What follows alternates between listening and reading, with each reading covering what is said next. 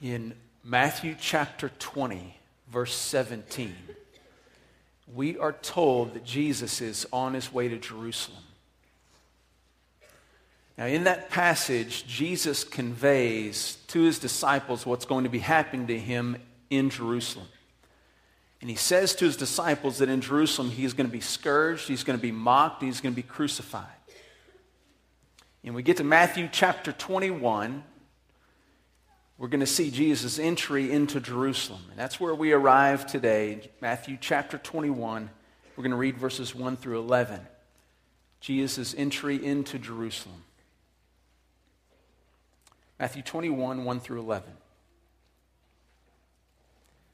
When they had approached Jerusalem and come to Bethphage at the Mount of Olives, then Jesus sent two disciples, saying to them, Go into the village opposite you, and immediately you will find a donkey tied there and a colt with her.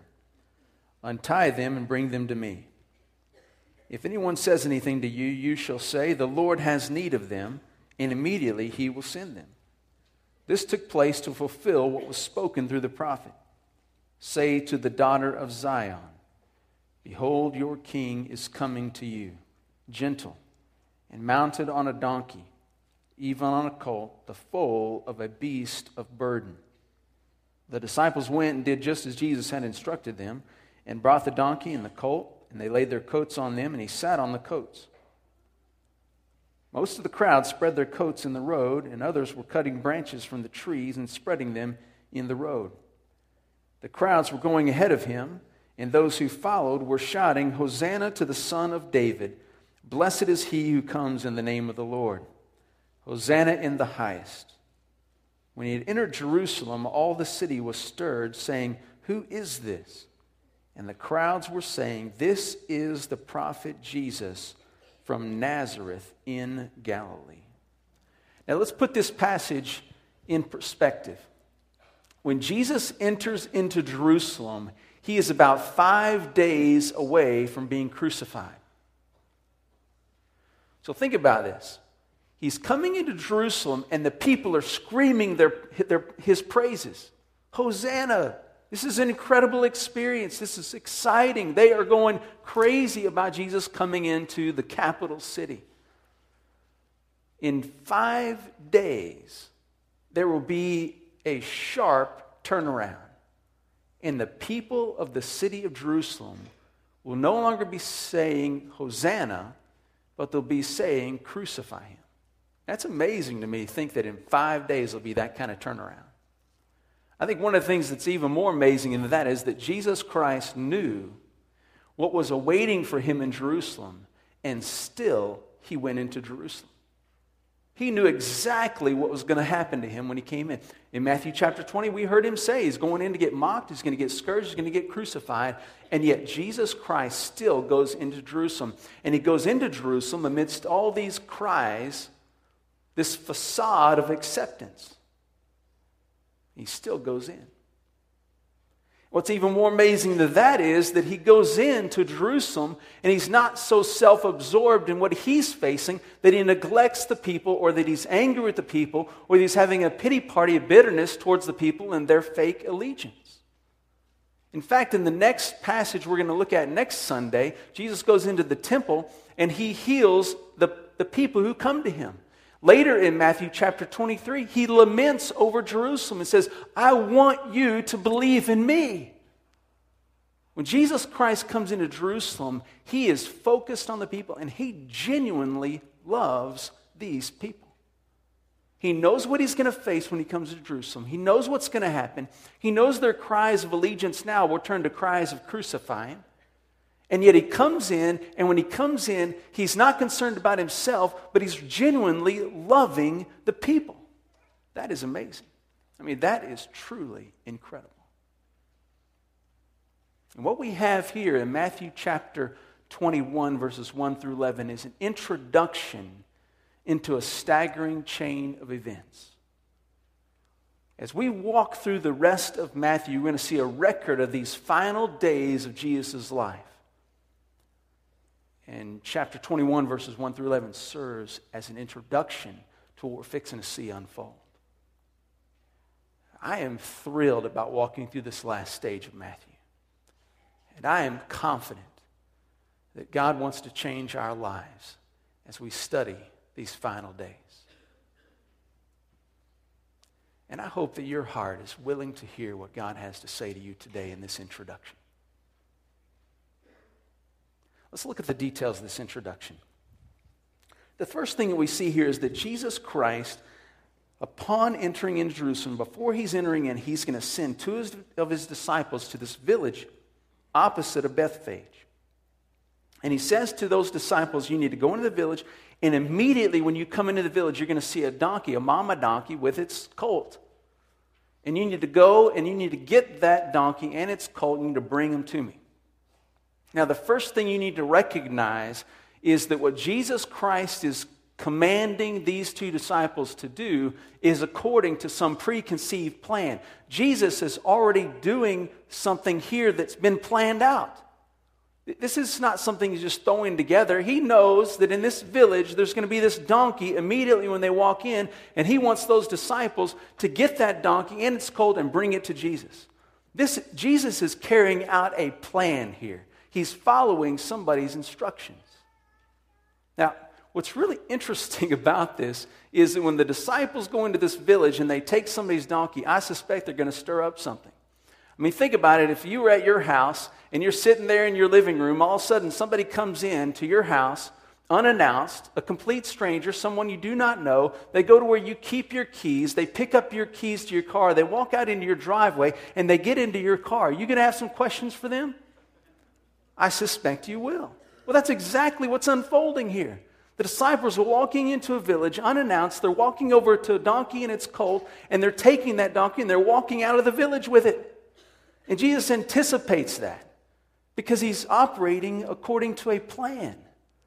And he says to the disciples, when somebody asks you about what you're doing, because that's what they're going to do, they're going to ask, just like anybody else would ask, What are you doing with my donkey?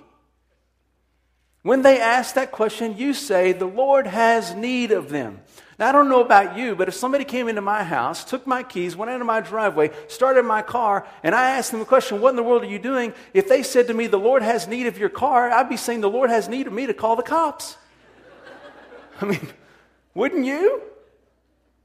And yet the disciples walk in, they take the donkey and the colt. Somebody says to them, What are you doing with the donkey? And they say, The Lord has need of them. And apparently that worked because they show up with the donkey and the colt. Now, here's what's really incredible about this that you cannot miss. The reason why that worked is because God the Father is in control of what's happening here. He owns every donkey and every colt. And he knew that the donkey the disciples would go and get would be long to a man who would respond to those words, the Lord has need of them, with acceptance. Because God is in complete control of what's unfolding. And Jesus is just acting according to plan. What's so incredible about this is that when the disciples carry this out, they actually go and do it. Verse 6 says that it happens exactly like they were told. In the way that Jesus said this would unfold, the disciples experienced and they brought back the donkeys. Everything that's going on here is because the Father has planned it, and Jesus is simply submitting to the plan of the Father. And it's being carried out. And there's something else in this passage that makes that even more abundantly clear. If you notice here in verse 4, this took place to fulfill what was spoken through the prophet. What took place? The disciples going to this village, grabbing these two donkeys and coming back and giving them to Jesus so Jesus could ride into Jerusalem on them. That whole thing took place to fulfill a prophecy. A prophecy that was given over 500 years before this happened. So, hundreds of years before this thing unfolded, this event unfolded, God revealed to his people what his plan was. And now, 500 years later, Jesus is sending two disciples to this little village to take this donkey and its colt, bring it to Jesus so Jesus can ride into Jerusalem on a donkey in midst of all these cries of Hosanna, specifically to fulfill prophecy. The message is clear.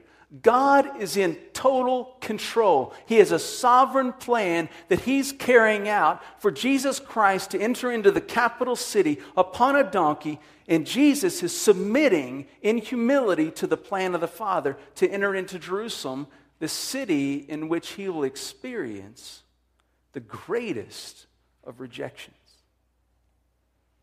God had a plan, and Jesus is following it. Now, notice what the people do. In verse 8, most of the crowd spread their coats in the road, and others were cutting branches from trees and spreading them in the road. So the people are taking their coats, they're laying it down in front of Jesus so the donkey walks on these, these coats. Those that weren't spreading their coats down, they were cutting branches off, spreading those down. So the entire road is going to be covered for Jesus Christ. Now, we can look back in the Old Testament, we can see in 2 Kings chapter 9 that when Jehu was crowned as king in Israel, one of the things they did immediately was take off their coats and lay their coats down so that Jehu did not have to walk on the ground as a way to honor him as the king of Israel. So, what the people here are doing by taking off their coats and cutting branches and laying it down on the ground so that the feet of Jesus and the donkey that he's riding doesn't have to touch the ground is a way to say, We are honoring you as the coming king.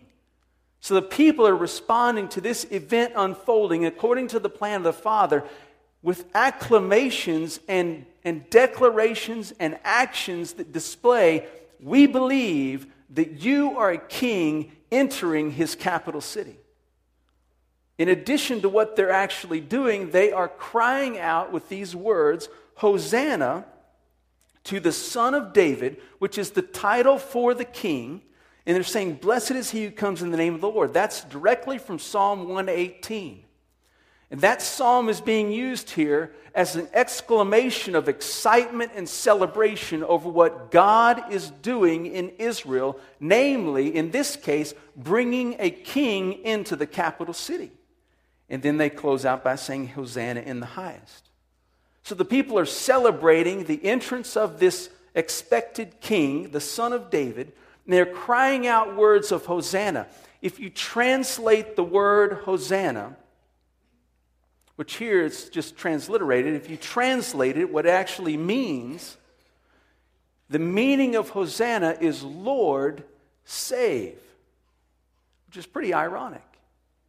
You got all these people surrounding Jesus, some in front, some in back, laying down their coats and branches, this incredible entourage coming in, celebrating the arrival of the Son of David in the capital city, the city of David, and they're crying out, Lord, save us.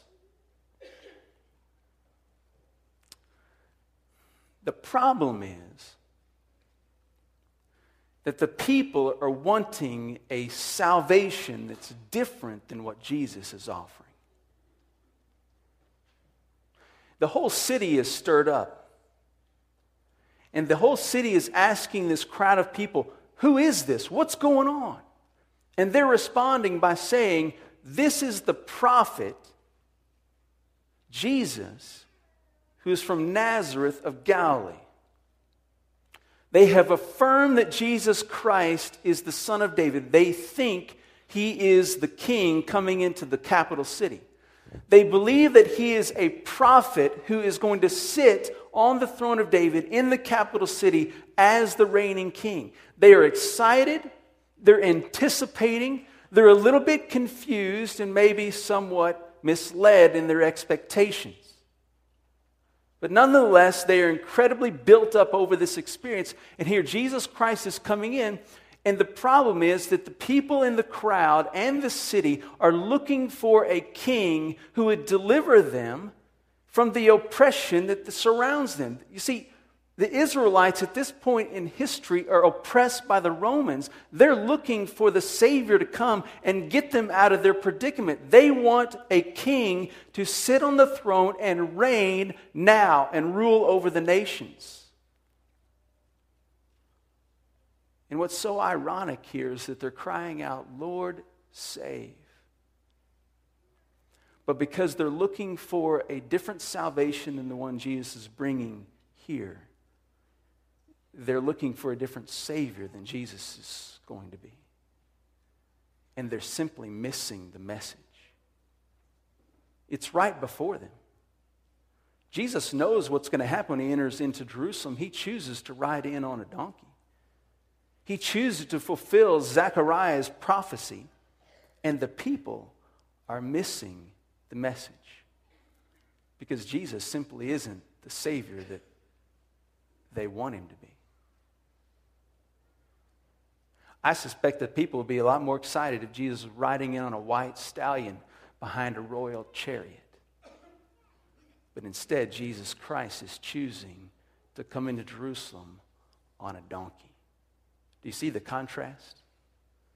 I mean, Jesus is choosing to come into the capital city amidst cries that he is the son of David and is coming in on a donkey, a beast of burden. Notice the phrase there, the beast of burden. That should signal to you and to me as we read this that Jesus Christ is coming in on the vehicle of the lowest standards. He's demonstrating incredible humility. The cries of the people, son of David, but he's seated, seated on a donkey riding into the capital city in humility. It just isn't fitting. It's just incredible contrast. It'd be, it'd be very similar to the President of the United States rolling into Abilene in a 2002 Dodge Caravan that's all dented up and has a couple hundred thousand miles on it. Just doesn't fit for a president's entrance. It's the same here. This creates an amazing contrast, and yet the people were missing the contrast. It should have been asking the question why, if this is the son of David, if this is the king that's coming to reign over all and rule on the throne of David, why is he coming in like this? They were missing a message that, frankly, we can't afford to miss. Jesus Christ comes in on this donkey in order to display humility of a different kind of Messiah. And then Matthew wants to make sure we don't miss this message. And he says, this is done to fulfill prophecy. Now let's look at the prophecy together. Let's look over at Zechariah chapter 9. So flip back to Zechariah that's just a few pages to your left, back in the Old Testament, right at the end of the Old Testament.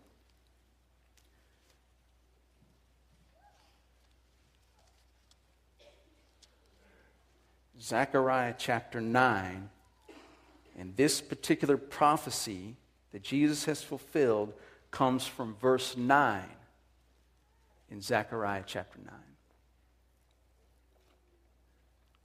Let's read that together. Zechariah 9 9 says, Rejoice greatly, O daughter of Zion. Shout in triumph, O daughter of Jerusalem. Behold, your king is coming to you. He is just and endowed with salvation, humble and mounted on a donkey, even on a colt, the foal of a donkey.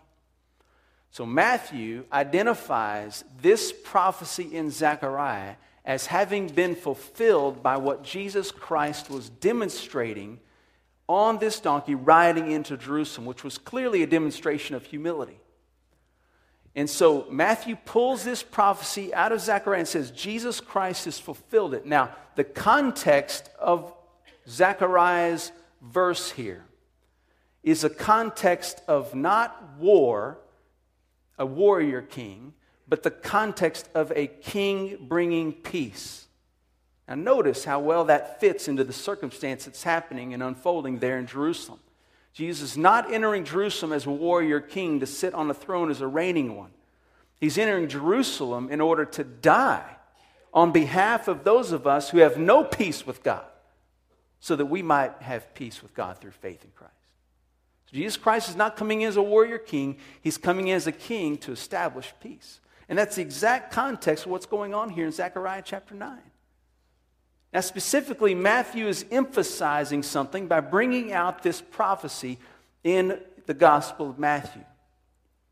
Now, notice, keep your finger there in Zechariah, flip back over to Matthew, and notice what we actually have written that's being fulfilled.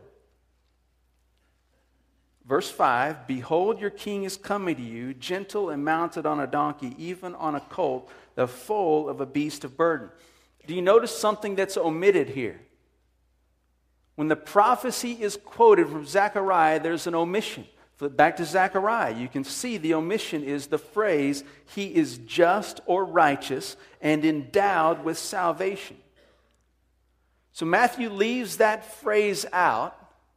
Whenever you see something changed like this, omitted or left out, you need to, to really mark that as a point of emphasis. Matthew is trying to emphasize something here in the fulfillment of this prophecy through what Jesus Christ has done by entering Jerusalem on a donkey.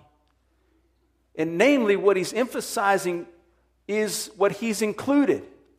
And what he's unveiled to us has been fulfilled through riding in on a donkey is Jesus Christ's humility. Humble or gentle or meek, mounted on a donkey. So, this whole picture of Christ riding in a donkey is not only demonstrating through what he did humility, but by the fulfillment of prophecy, Jesus Christ is demonstrating a particular humility as the Messiah that we ought to be embracing as the real King of Kings. See, Jesus Christ has not come in as a, a reigning warrior to rule the nations, He's come in as a suffering servant, humble according to the plan of the Father. And He's fulfilled prophecy in the way He's come in so that we might not mistake who he really is. I suspect that we're not a lot different than those in the crowd that were wanting Jesus to be something that he was not being. There are things that we encounter in life, things that we pray for, and God doesn't answer the way we'd like Him to, and we begin to wonder is God really the God that I want Him to be? Consistently, again and again in Scripture, we're going to see that Scripture is going to convey to us God may not be the God you want him to be in this moment, but he's acting according to a plan. And even when things seem difficult, he is still the God you need him to be. Do not stop trusting him. Don't stop trusting. People were missing the message. It was being clearly demonstrated, and it was being fulfilled in prophecy. An emphasis on the humility of Jesus Christ as a suffering servant. Now, notice what Matthew leaves out. He leaves out the phrase, He is just and endowed with salvation. Why would Matthew leave that out? That word just or righteous is not the reason Jesus Christ is coming to Jerusalem. Jesus Christ is not coming to Jerusalem to display his righteousness. He's coming to Jerusalem to become our sin. That whole idea of being endowed with salvation, that phrase can be understood in Zechariah's writing as an act of God to save the king from some ordeal that he faces. That's what's going on in Zechariah. Matthew leaves that phrase out because when Jesus Christ enters Jerusalem, the Father will not deliver him from what he faces. Jesus Christ will say, If you can take this cup from me, then take it. And God the Father will say, No, I'm not going to deliver you from this cup. You will walk through it. Jesus Christ has come into Jerusalem not to stand in his righteousness, but to become our sin and to offer his righteousness as a gift. And when he will cry out to be spared from this cup, he will not be delivered from the cross. And the reason Jesus Christ enters Jerusalem in this fashion is to point out the reality that Jesus Christ is the King of Kings, but he has come as a humble, suffering servant. Isaiah chapter 53 says it like this He was despised and forsaken of men, a man of sorrows and acquainted with grief. And like one from whom men hide their face, He was despised, and we did not esteem him.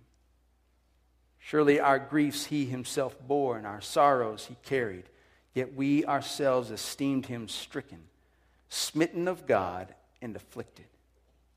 He was pierced through for our transgressions, he was crushed for our iniquities. The chastening for our well being fell upon him, and by his scourging we are healed. All of us, like sheep, have gone astray. Each one of us has turned his own way, and the Lord has laid upon him the iniquity of us all. That's the Messiah that Jesus Christ is. That's the Messiah that these people missed. That's the Messiah we cannot afford to miss. You see, Matthew chapter 21, 1 through 11, is just an introduction.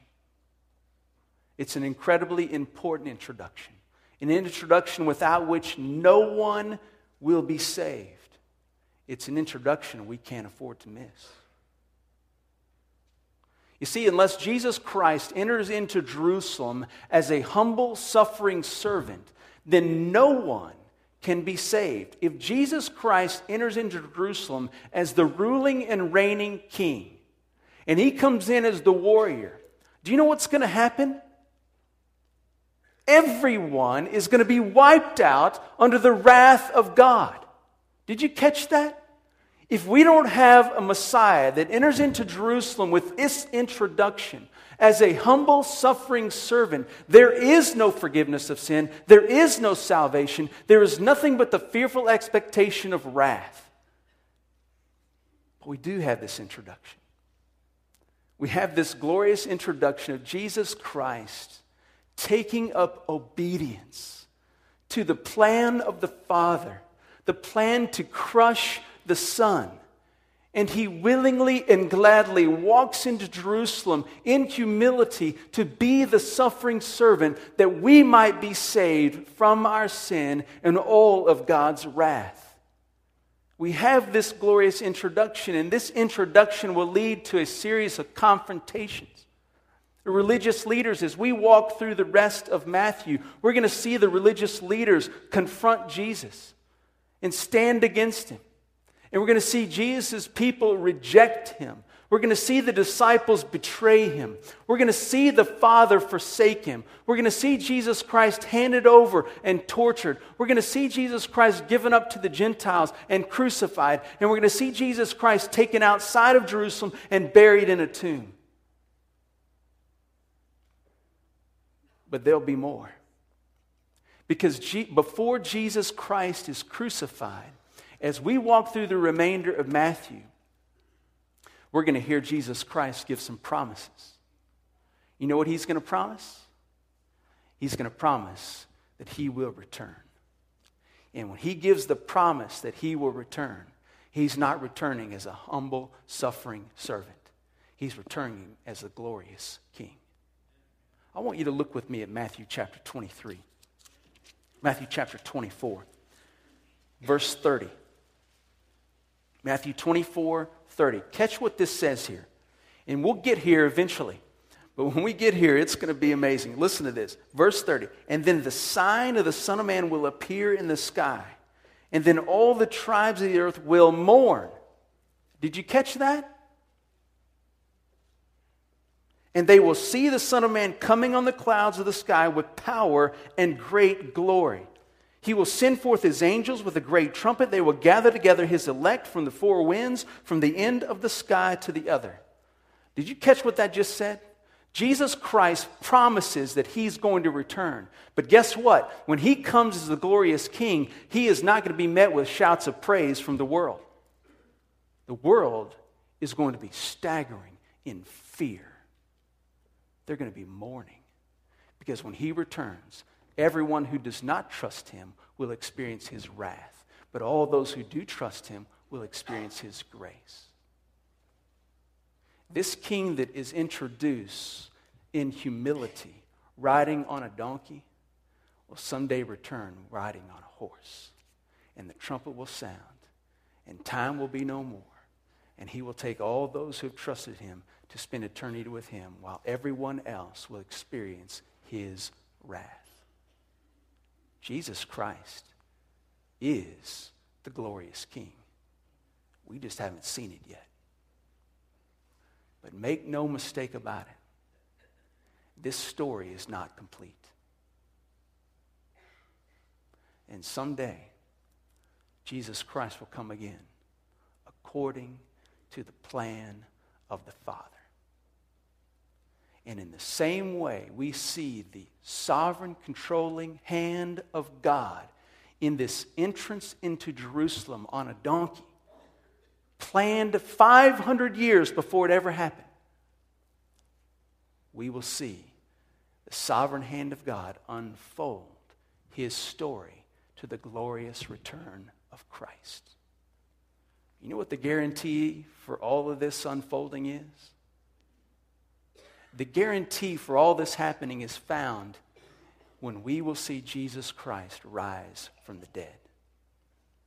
It's in Jesus Christ's resurrection that we know with confidence that everything he has promised will happen just as he said. That is the rest of the story. And if we get that story as we walk through the remainder of Matthew, you know what's going to happen in us? And this is what I'm so excited about. Matthew ends his gospel with this call to make disciples. Because when we get this story, then what we will do while we wait for the glorious return of our King is we will seek to make disciples of those around us because we will know better than anyone else in the entire world. We will know that Jesus Christ, the glorious King who will return, that, that he can, until he returns, be trusted and known and accepted as Savior.